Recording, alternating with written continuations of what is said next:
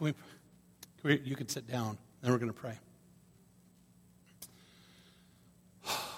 Holy Spirit, we call upon you to come and visit us tonight. Fill this sanctuary, fill these pews, fill our lives, fill our hearts, fill our heads with the knowledge of, of your truth, of your wise counsel. Lord, let us no longer be satisfied with just good enough, not satisfied any longer with just information. Lord, we would pray that your truth would come down upon us tonight, that as we study your word, that your word is proclaimed, that we might joyfully accept what you are wanting us to do and what you are moving in our midst to do. In Jesus' name we pray it. Amen. I'm already worn out now. Okay. We're going to study the first half of the chapter. We're going to study the whole chapter, the first chapter of Acts, but um, just a little. That really does echo. Okay. So, with the exception of Bill, Bill has to wait at least five seconds after I ask this to, to come in. But what does the, what does the word or the name Theophilus mean? In the, in the first verse or so, it says, In the first book, O Theophilus, I have dealt with all Jesus began to do and teach. Who is Theophilus? What does that mean?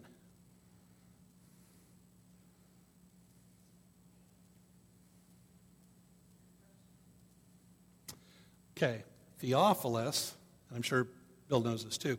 Theophilus, broken apart um, if I just take Phyllis, what does, what does Phyllis sound like? What is it? Philosophy, what else? There, there's a city called Philadelphia. Okay. Talks about, talks about love. Okay. Uh, a brotherly, uh, a communal love. Theo is the, is the Greek word for God. So, translated, it is you who love God, those who love God. Theo is the Greek word for God. Theo, like the, the, theology, theological, those types of things. Okay. And then it says in the first book, what was the first book?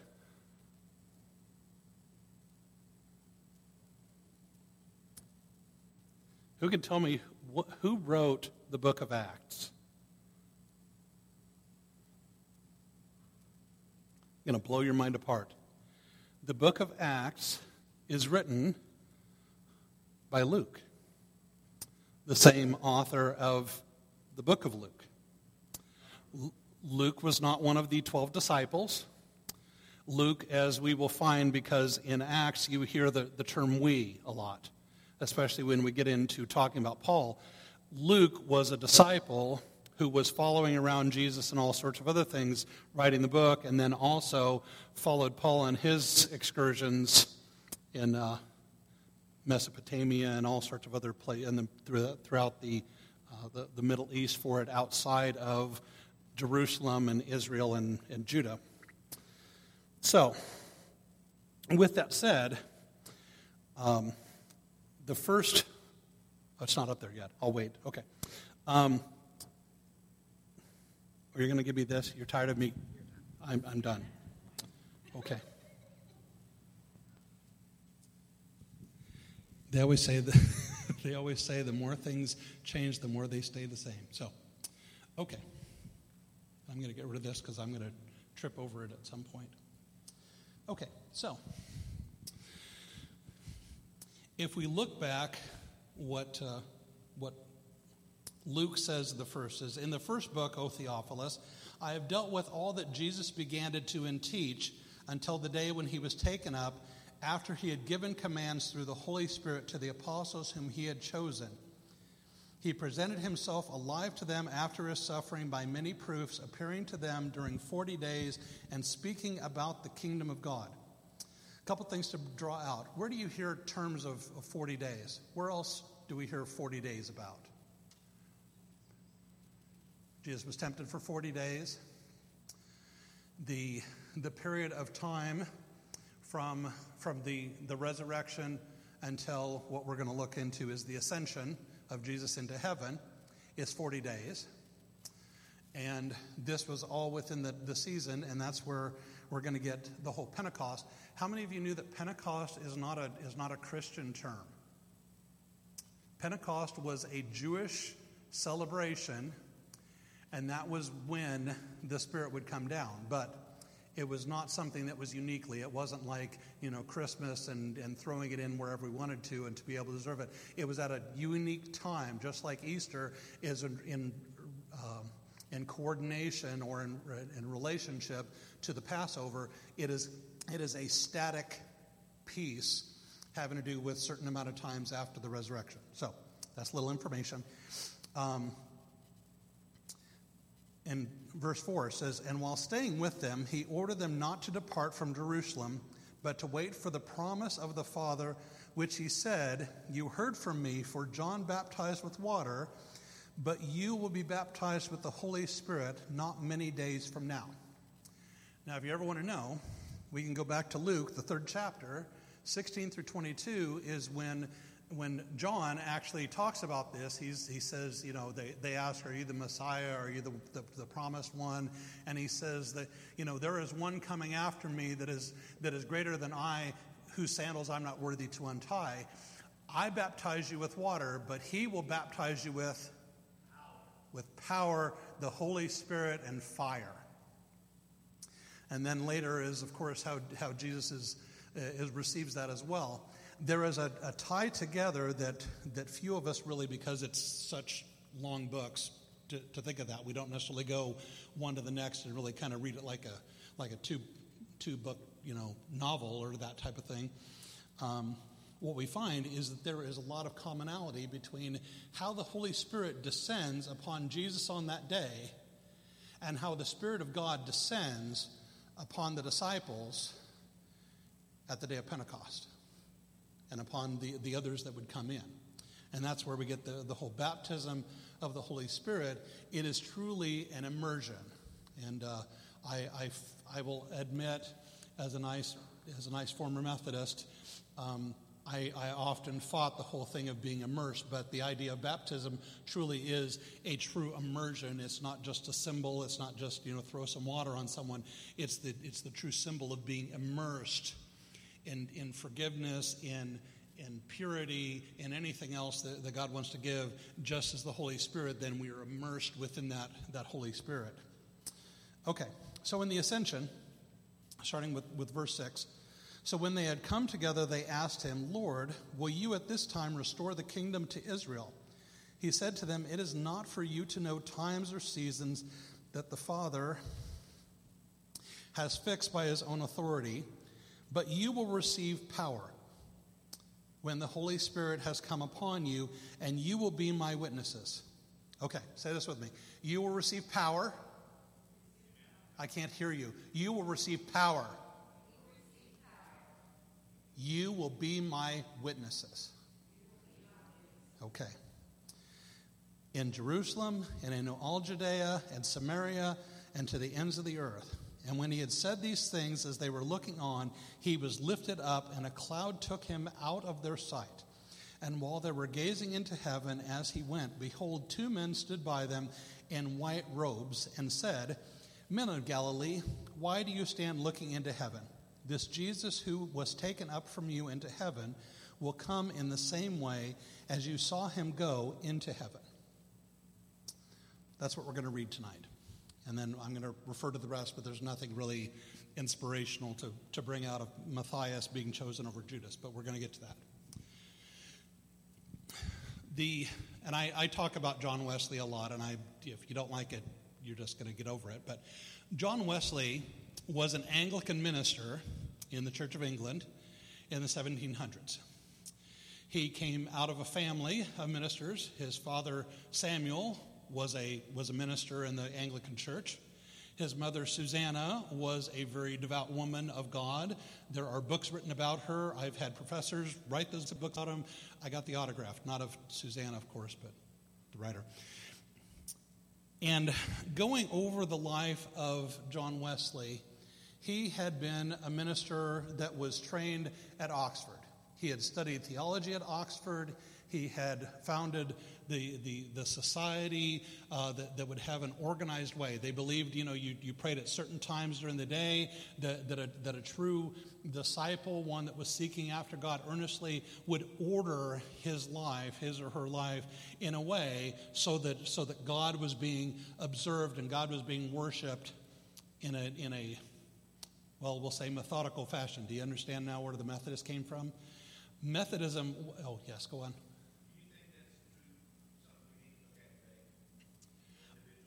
I, I, I think we, I think we've definitely become far less ordered, but I think that with this as well is that um, have you ever heard that, that sermon example where basically you, you have a bunch of big rocks and you've got a smaller rocks and you've got even smaller rocks and then you've got gravel and then you've got sand and the, and the idea and they give you a big gallon pickle jar and they say, you know, to put all those together, and so people go go in the order and they, they put the sand in and then they put the others in and put all, all that there, and you can't get the big rocks in.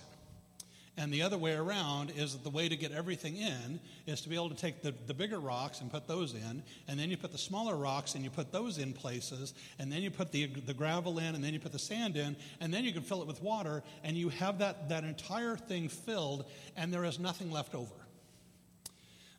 I think in a lack of order, to our to our, our spiritual lives in our, our pursuit of what God wants us to do is we put all the sand in first and we don't uh, we don't allot the time. We don't we don't give the, the the proper place for those big rocks because the fact is if if we are in Christ that needs to be the first thing that we that we go into. That that's how that's how we go to work. That's how we deal with our kids. That's how we deal with our marriages. That's how we deal with our friends. That's how we deal with frustrations. That's everything else. And so many of us will push those to the end that then all we all we do is put in an hour and a half on a Sunday morning and walk out the door and wonder why we still don't feel really refreshed or we don't feel like God's really doing anything. It's because on top of that when we walk into worship we're not prepared for worship. We're not anticipating worship. We are not preparing ourselves to worship, but instead, we are simply doing it as yet another thing that we scheduled in and we pat ourselves on the back to say, well, I, I, I, went to worship this morning, but we really didn't do anything to worship God, and therefore God didn't have the opportunity. And I don't want to, I don't want to make this again as a, as a quid pro quo that God only blesses us if we, if we praise Him, but that is the, that is the channel that God gives that that ability for us to be blessed through is that when we are worshiping Him, when we are putting our lives in complete submission, there's, there's a, a place in here where um, we usually hear Lord as you know this this honorable one, but there is a, a word translated from uh, from the Greek that that that ex- resembles the word despot. It's actually it's it's the actual word where we get despot. It is the sovereign God, the one who we completely submit to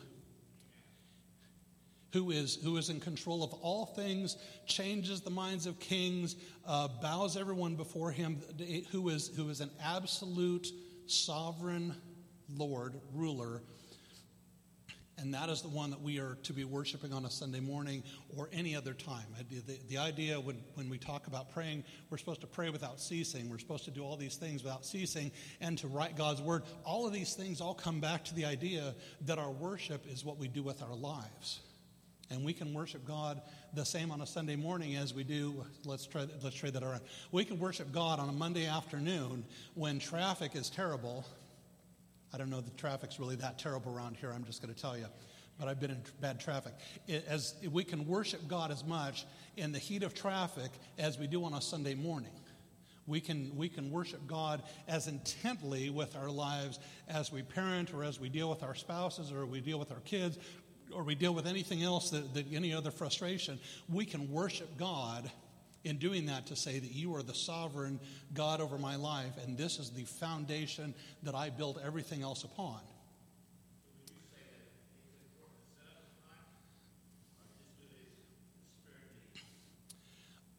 Yes, I, I, I, think it, I think it definitely, the, the Spirit will lead us in, in times. Because there are definite times when, like, I, have I've had friends that will be driving past the, the Target parking lot and they're on their way to somewhere else, and God says at that point, you need to go into Target and buy some milk. But Lord, I don't need milk. Yes, but I want you to go buy milk. Those are the times when the Spirit leads. But when we order ourselves in a place to allow this, and I'll, I'll be honest, I am not always the best at it. But as I've, I've probably reflected over the last several months, the times when I take the time to be reading the scripture, it doesn't take a lot of time. And, I'm, and I've, I've been accused of, of not being tolerant of people, not being understanding. But I'll tell you what, in the times when you remember when I, when I read through because I couldn't just stand in, in one little thing and went through the entire chapter of First Kings, and then the next time I went through the whole chapter of Second Kings because I just wanted to know more about that. If I spent more than an hour doing each one of those, I would miss my guess. That's an hour out of one day in two weeks. That amount of time that it took to be able to do that. If we realized how, and God blessed that to no end. God, God, God revealed so many things through that, through those scriptures.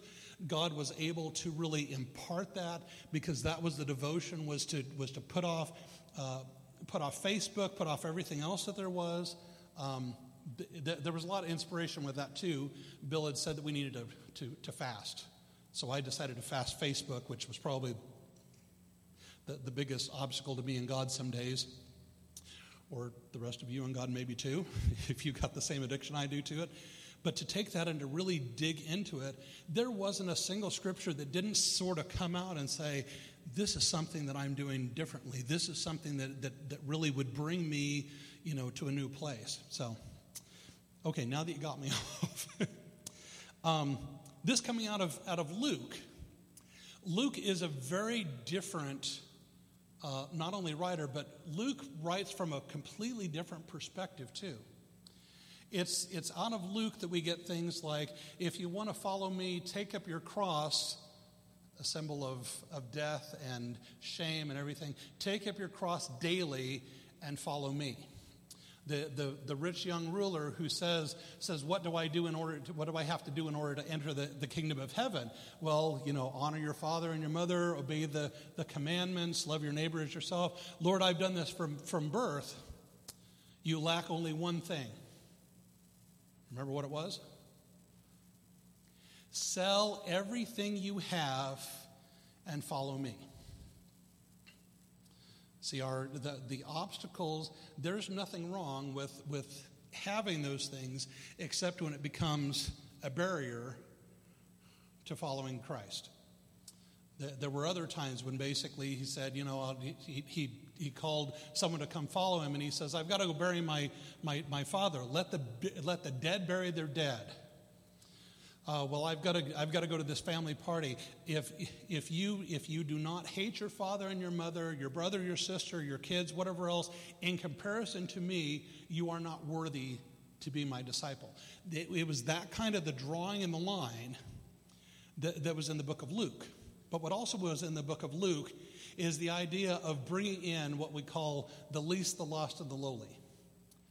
Jesus basically kept going back and back into places and honoring up, lifting up those who were the least of those, the ones that were basically getting oppressed and, and uh, marginalized, put out on the, on the sides and ignored, the ones that were the lost, the ones that basically had, had completely lost their way in, in following Christ and having a relationship with God, with anything along those lines, and the lowly. And the lowly were the, were the poor, the, the others, the, the least would be women. They, they would be uh, cripples. They would be lep, uh, lepers. Lepers, not leopards. Okay? Um, Got to put a little fun in there. So, in all of that, that's where Luke comes in. And as, um, as I was studying through this, there was one word that came out in all of the notes. That word is effective. Want you to remember that word, effective. Going back to verse 8, you will receive power. And I'm going to just read parts of this. The primary purpose of the baptism of the Holy Spirit. By the way, we're going to go in depth into the actual baptism of the Holy Spirit in the next couple of weeks, but I'm just going to hit this here a little bit. Primary purpose of the baptism in the Holy Spirit is to provide power, listen to this, to communicate the message of Jesus to others. The purpose of the baptism is to receive power to deliver the message that those who do not have a personal relationship with God can receive His forgiveness, learn to follow Jesus, and fulfill His purposes for their lives. David Platt put it in this way Our purpose is not to have a good marriage. Our purpose is not to have nice kids. Our purpose is not to have a nice house. Our purpose is to reach the least and the lost and lowly. Our purpose is the same as Jesus' purpose. And this is really one that, that hits, I think, at the, the core of what we need to do is we get distracted by so many things in this world, and then we try to butt up our, our faith, our, our knowledge of the scriptures, which is woefully poor regardless of who we are. And then we try to, to put them all together and we say, okay, well, I'm going to say what I want to say and I'm going to justify it by whatever scripture I can put in, when in the fact that, that it comes back, it doesn't match up anything with what Jesus would be doing. There was a, a book, and I'm going to say no relation, by Charles Sheldon. No relation. I did have a Charles Sheldon as a grandfather, but he didn't write books. And out of this, in his steps, comes a, uh, a very well known uh, catchphrase WWJD, which stands for What Would Jesus Do? And it got it got put on bracelets it got put on bumper stickers it got put on emblems it got put on t-shirts it got put on everything that you could think of. And the problem i ever have i have a hard time with following the crowd.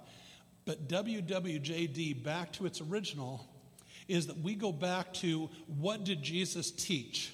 What did jesus do? What did jesus say? Who did jesus reach who did jesus throw out of the temple? Who did Jesus call down for being giant religious, officially, you know, big jerks? What did Jesus do so that we can come up to that? Because the, the fact of the matter is that the baptism of the Holy Spirit is nothing more than receiving the same Spirit that was within Jesus Christ when he was in ministry. You remember in, in Luke and some of the others, and I, I won't, I didn't sit specific ones. Do you remember when Jesus told the disciples two by two to go out and, and talk to people and, and heal and to pray and do all these other things? And, and one, one demon possessed person is just flipping out and they're like all panicked, and Jesus comes upon them and they said, We've done everything, in, uh, in essence. And basically, Jesus does one thing and he goes along his way, and the demon's out of him, and all things are good. And he said, Why couldn't we do this? He said, Well, this is, this is the only one that comes through prayer. You see, the disciples were learning all sorts of things by following Jesus, but they were still very much uh, Matthew and Mark and John and Peter and, and Jude and Bartholomew and Philip and Nathaniel and all those, they were still very much them. They just had some new knowledge in them. It wasn't until the baptism of the Holy Spirit, the descending of the Spirit upon them, after Jesus had ascended on the day of Pentecost. And I want you to note, Pentecost was not mentioned in here. Jesus did not say, on Pentecost, this will, when this, this will be when this happens. They were being told, just like we are, to wait and the Spirit will descend upon you. It was at the time that I want you to also note, and this, this is where we'll get into the rest of, of Acts 1. But when Jesus says this, he gives a very open ended place for them. And even when the, the, we'll presume them as angels in white robes, say, What are you doing standing around, in short? The idea is you have preparation to do. Just because you're staying here doesn't mean you do nothing. And I think that sometimes the, the problem with, with when, we, when we come to worship is we, we think that, that we have to, we're supposed to stay in a place. Staying in a place doesn't mean being passive, it does not mean being inactive. It means that it is a time that there is a coming calling, and we need to prepare ourselves for it. Now, for the disciples, uh, they had a place where they needed to, to replace Judas. Judas, of course, now I, I don't know, I don't want to draw this out, but just for open ended information. In the book of Acts, Judas's involvement and, and such is that he bought a field with the pieces of silver that he betrayed Jesus for. And then he fell, let's see if I can find the, the words here acquired a field of the reward of his wickedness, and falling headlong, he burst open into the middle, and all his bowels gushed out. Nice, nice thought, nice image, right?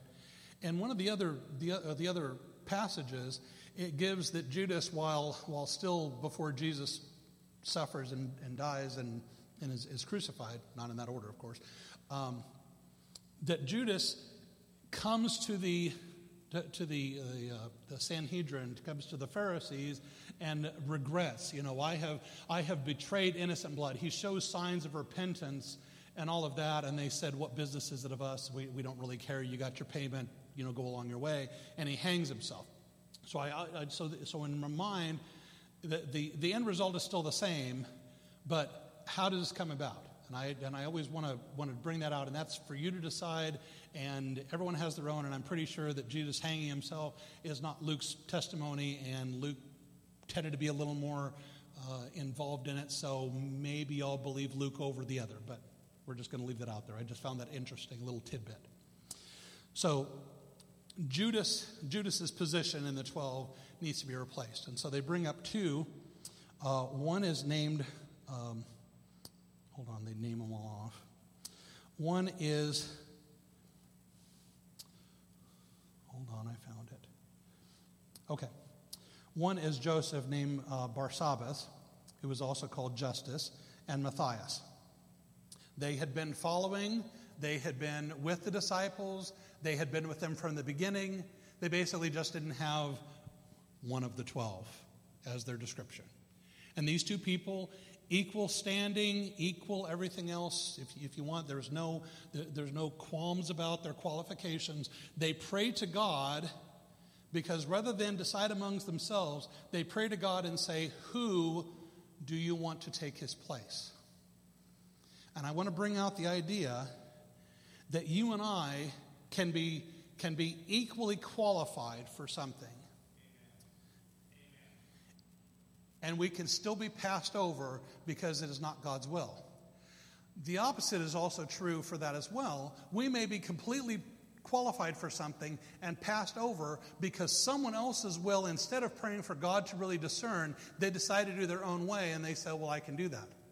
I've, I've been in several churches that that was the whole thing. It was, well, we have a democratic system, it's our discernment, we're all going to vote, and they voted how they wanted to rather than necessarily how God was, was discerning it. I left a church about seven years ago, 13 years ago. Sorry, it's been a while. And they were, they were continuing that they wanted to be able to keep this. They had had the same church and they had split and they had done all sorts of things and, and worshiped their pastor. And the new one that came in had an affair. And I had the, the luck of coming in afterwards. And it didn't take me 20 minutes to be there after worship and say, This is not going to end well. Because I believed I was within God's will, but I was in a place where it was going to be tested and it was going to be obvious what was going on. They were going to, to, to have to come to the, to the realization. They were either going to accept what God had, had given to them and what, what had been prayed, what they had prayed for, and that God was faithful in doing that, or they were going to decide, eh, it must have been wrong, it must have been us. The, we should never be in a place where we have prayed for something earnestly, where we are in doubt whether we have listened to the voice of God or not. I will, I will tell you from personal experience, it is pretty apparent. First of all, Scripture is going to match up with it. It's not going to be a, a, a you know, contrary to what God's character is. It's not going to put you in a position where you're going something different than what God would be doing or what Christ would be doing in, in ministry. And the Spirit is going to give discernment to doing that as well as confirming with others in the same way. We can choose our own way, and we have that ability because we have free will.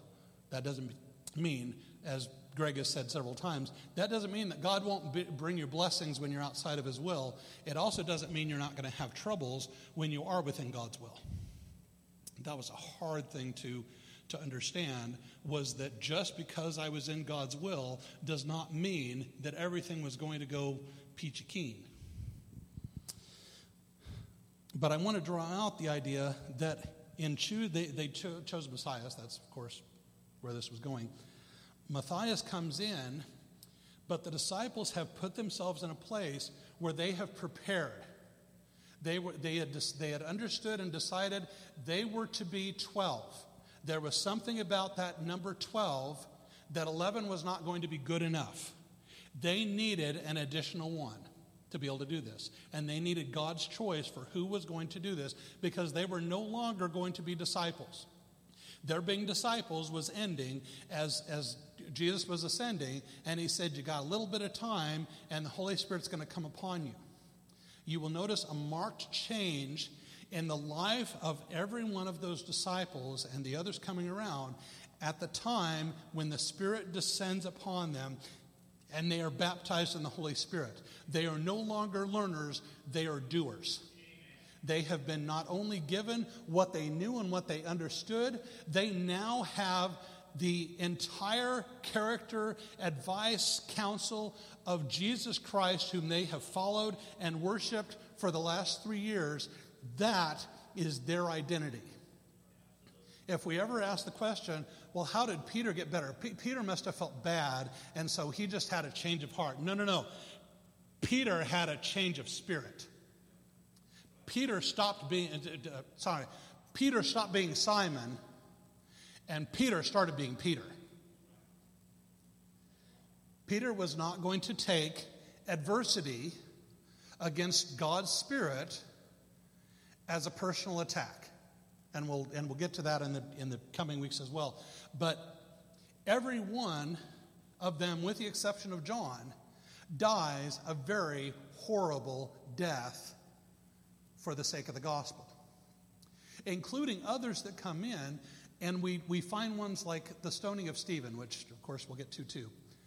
Stephen had enveloped this idea that, that not the idea, but he had enveloped so much and, and personified the Holy Spirit and the Spirit of God and Jesus Christ and the character that his entire response to being persecuted and stoned to death was very identical to Jesus being hung on the cross. Nailed to it for, the, for sins, for everything else. Stephen was in that same place. And the, the question that comes up, and as we, we bring this back, do we reflect Christ? Is, is Christ being glorified in what we do? So I think many times we, we turn this around and we go, well, I'm going to do, I'm going to, you know, God's going to do something, and then I'm going to do this, and it's going to bring God's glory. The problem is that we are not seeking to be, in, in, in some times, as the, the character of Christ within us because we have studied, because we have meditated, because we have been baptized, because of everything else that is ideal within that, in that, that power that was going to be given us, we are doing things without the power. There are, there are many times, and I, I'll admit, uh, not that Greg remembers. Greg, how many years ago was that, that I was baptized here? Four years? Six? Okay. So let's say five years. You know, I can remember when I got baptized the first time with some sprinkling, but I can't remember otherwise. And I was a baby at the first time. There was a marked difference. And I'll, I'll get back to where I was going before. I, I tend to go a little further out. And I'm going to bring this up as an illustration. When I talk about John Wesley, John Wesley had been a minister for many years. We covered that. John Wesley had come into the colonies.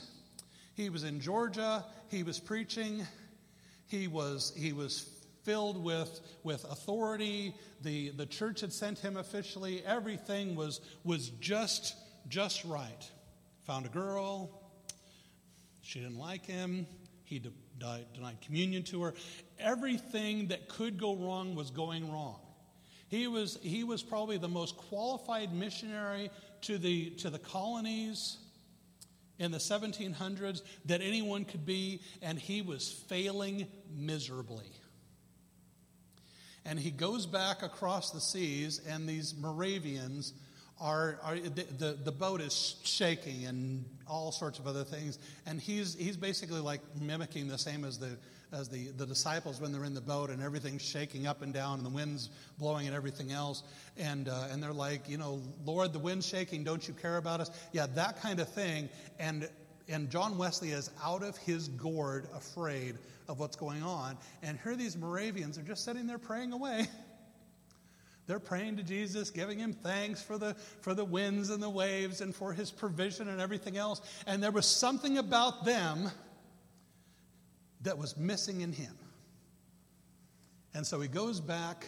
He's in, he's in London, and he's walking along on the. No, I was going to say the street called Straight. That was another. That was Paul. Sorry, I've listened to a lot of things this week.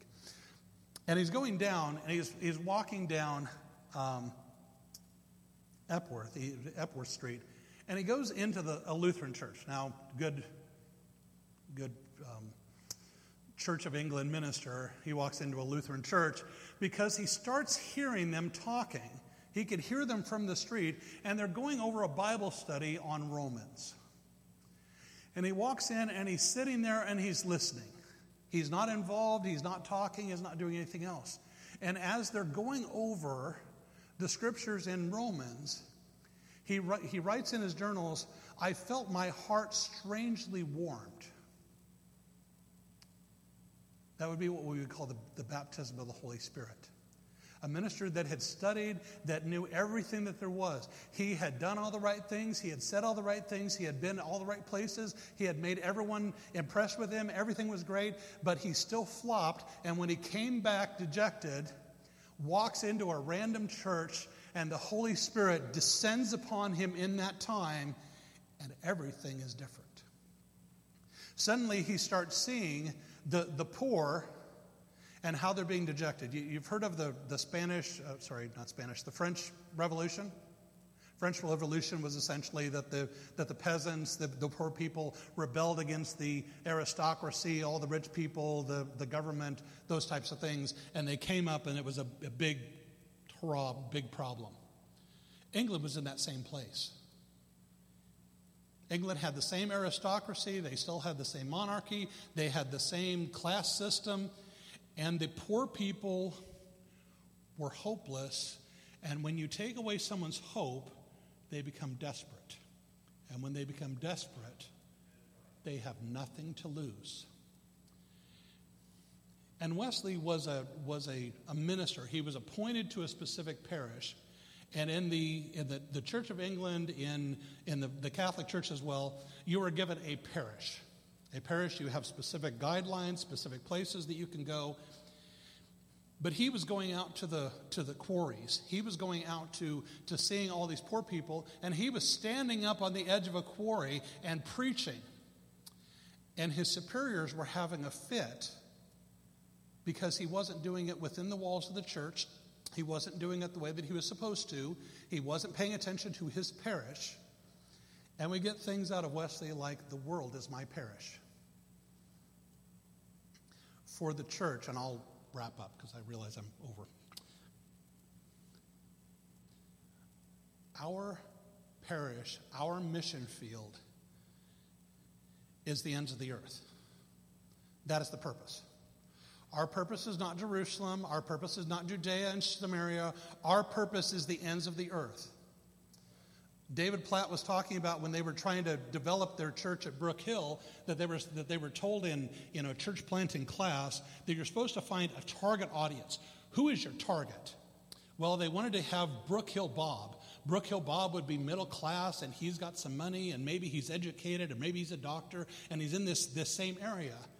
And they decided that Brook Hill Bob was not going to accomplish anything because all they would be targeting are people like Brook Hill Bob instead of Brook Hill Batu. Brook Hill Batu was not in Brook Hill, Brook Hill Batu was in Africa. But Brook Hill Batu would never hear the gospel of Jesus if they did not go to there. We need to stop looking at what is immediately around us, what is the good enough, what can we get by with, and understand that God has a divine purpose in each one of us. If we were called to be a disciple, if we were called, if we if we felt the draw it is likely because someone else that had the Holy Spirit, the baptism of the Holy Spirit, was able to convince us. There's a, there's a, a passage in here. Let me get to it here.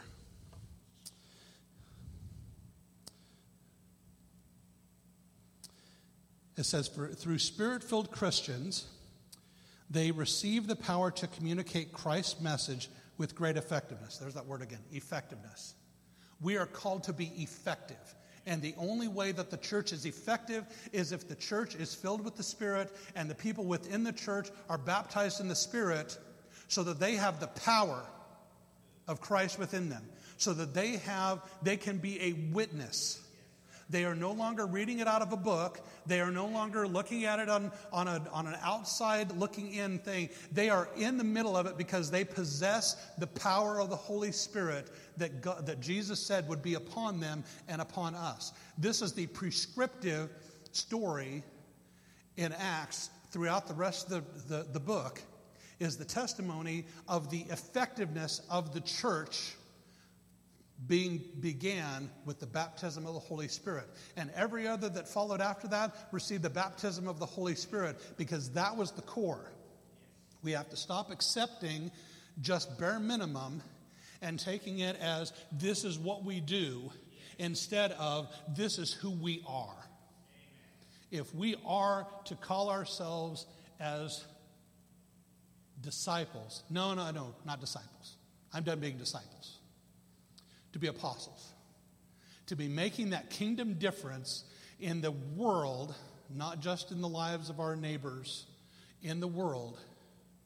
We have to earnestly seek out, we have to be intentional with what God wants us to do, not what we want to have done with us. It means that coming into worship means that we come in, we are ready, we are singing, we are praising, we are acknowledging that He alone is worthy. That's where that, that whole despot, the, the praying to the Lord, the sovereign Lord, because he alone, say the word alone, alone is worthy to be praised. He alone is the one that brings us blessings. He alone is the one that gives us life. He alone is the one that will take us up. We have a whole country that has a lot of missionaries in a lot of different places, and God will that whatever the outcome is for them, that Christ would be glorified with their death or with their salvation. May they be the ones that are in Paul's place, preaching and proclaiming the gospel to the end to those that persecute them. May we also consider that the suffering that comes about is going to be something that God will be glorified with, so that we would give ourselves holy, W H O L L Y, holy to God instead of just little bits and pieces for a Sunday morning. Imagine what it would be like for you and I to be living in the Spirit seven days a week, 24 hours a day, every day of our lives and the power that God would flow through us and the witness we could give to his power. We're going to look in the, in the coming, coming weeks, but I just want us to, to take this and to, to put in our minds that our aim is to be an effective church. What's our aim? An effective church. We're to be the body of Christ, effective in bringing people to Him. Can we pray? Can we pray?